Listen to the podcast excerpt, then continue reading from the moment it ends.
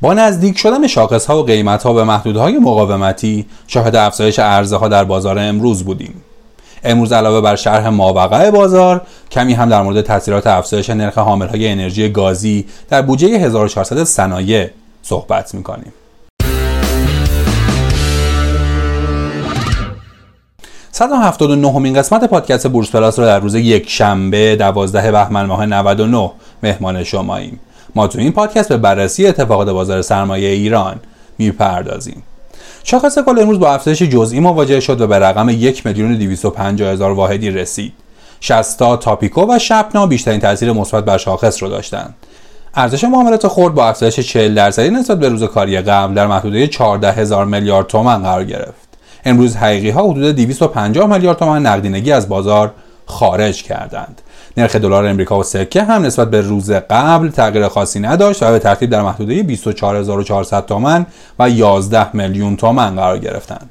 تشدید ارزها در بازار در همون ابتدای وقت اتفاق نیفتاد و بازار میل زیادی به گذر از نقاط مقاومتی داشت و رشد خوبی هم در ابتدای معاملات از سر گذروند اما به تدریج این ارزها از کوچکترها و بعضی از بزرگترها شروع شد و به سایر نمادها و صنایع و کلیت بازار رسید به جز بعضی گروه ها مثل سیمانی ها و دارویی ها سایر کوچکترهای بازار نتونستن تا اواخر وقت خودشون رو پیدا کنن. اما بزرگترها با تقاضای نوسانی همراه بودند فروش حقوقی ها امروز بسیار محدود بود و اونها اغلب خریدار بودند و این حقیقی ها بودند که نبض بازار را در دست داشتند بنابراین حجم و ارزش معاملات نسبت به روز قبل افزایش محسوسی داشت.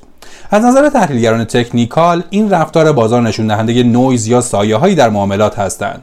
چرا که بازار به تازگی از معاملات منفی رهایی پیدا کرده و نباید انتظار عدم عرضه و رشدهای پی در پی رو در بازار داشت و انتظار بسیاری از سرمایه گذاران احتمالا از 10 15 درصد بیشتر نمیشه.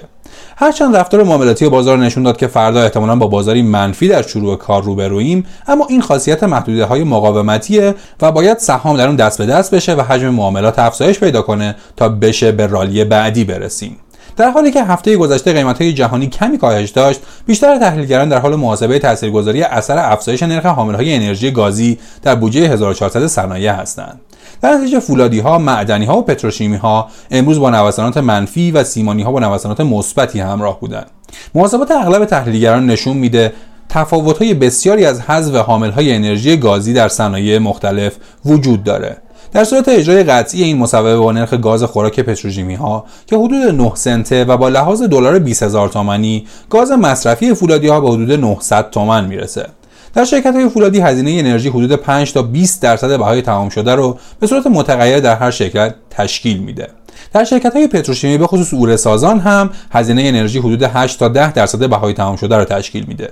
در شرکت های سیمانی با توجه به دستوری بودن نرخ فروش به سادگی با رشد نرخ فروش محصول اثر رشد بهای انرژی جبران میشه. بنابراین شاید بشه یکی از دلایل عدم تاثیرپذیری سیمانی ها و رشد قیمت های اونها رو انتشار این تحلیل ها در نظر گرفت. بنابراین مشاهده می‌کنیم که علیرغم رشد قیمت جهانی اوره برخلاف سایر قیمت های جهانی که هفته پیش کاهشی بودند اوره سازان هم پرعرضه بودن امروز. پتروشیمی ها نسبت های مختلفی از گاز خوراک و گاز سوخت مصرف می‌کنند متانول سازان کمترین گاز سوخت و اوره سازان بیشترین گاز سوخت رو مصرف می‌کنند. در نتیجه متانول سازان اثر بسیار جزئی از مسببه افزایش نرخ می‌گیرند. البته تفاوت‌ها در خود اوره سازان هم زیاده. به عنوان مثال افزایش نرخ گاز سوخت در شرکت های پتروشیمی اوره‌ای کمترین اثر رو بر پتروشیمی پردیس با حدود 5 درصد پتروشیمی کرمانشاه با حدود 8 درصد پتروشیمی خراسان با حدود 9 درصد و بیشترین اثر رو بر پتروشیمی شیراز با حدود 13 درصد داره. فولادسازان هم هر کدوم به صورت جداگونه مشمول معافیت مالیاتی هستند. بنابراین با توجه به این نوع معافیت ها میشه انتظار داشت که فولادسازان صادراتی یا فولادسازانی که به نوعی مشمول معافیت ها هستند کمتر تحت تاثیر این افزایش نرخ قرار بگیرند البته اگه این معافیت ها هم مورد دستاندازی نمایندگان مجلس در بودجه 1400 قرار نگیره. در نتیجه این اثرگذاری ها برای هر شرکت و هر صنعت می‌تونه تفاوت زیادی داشته باشه.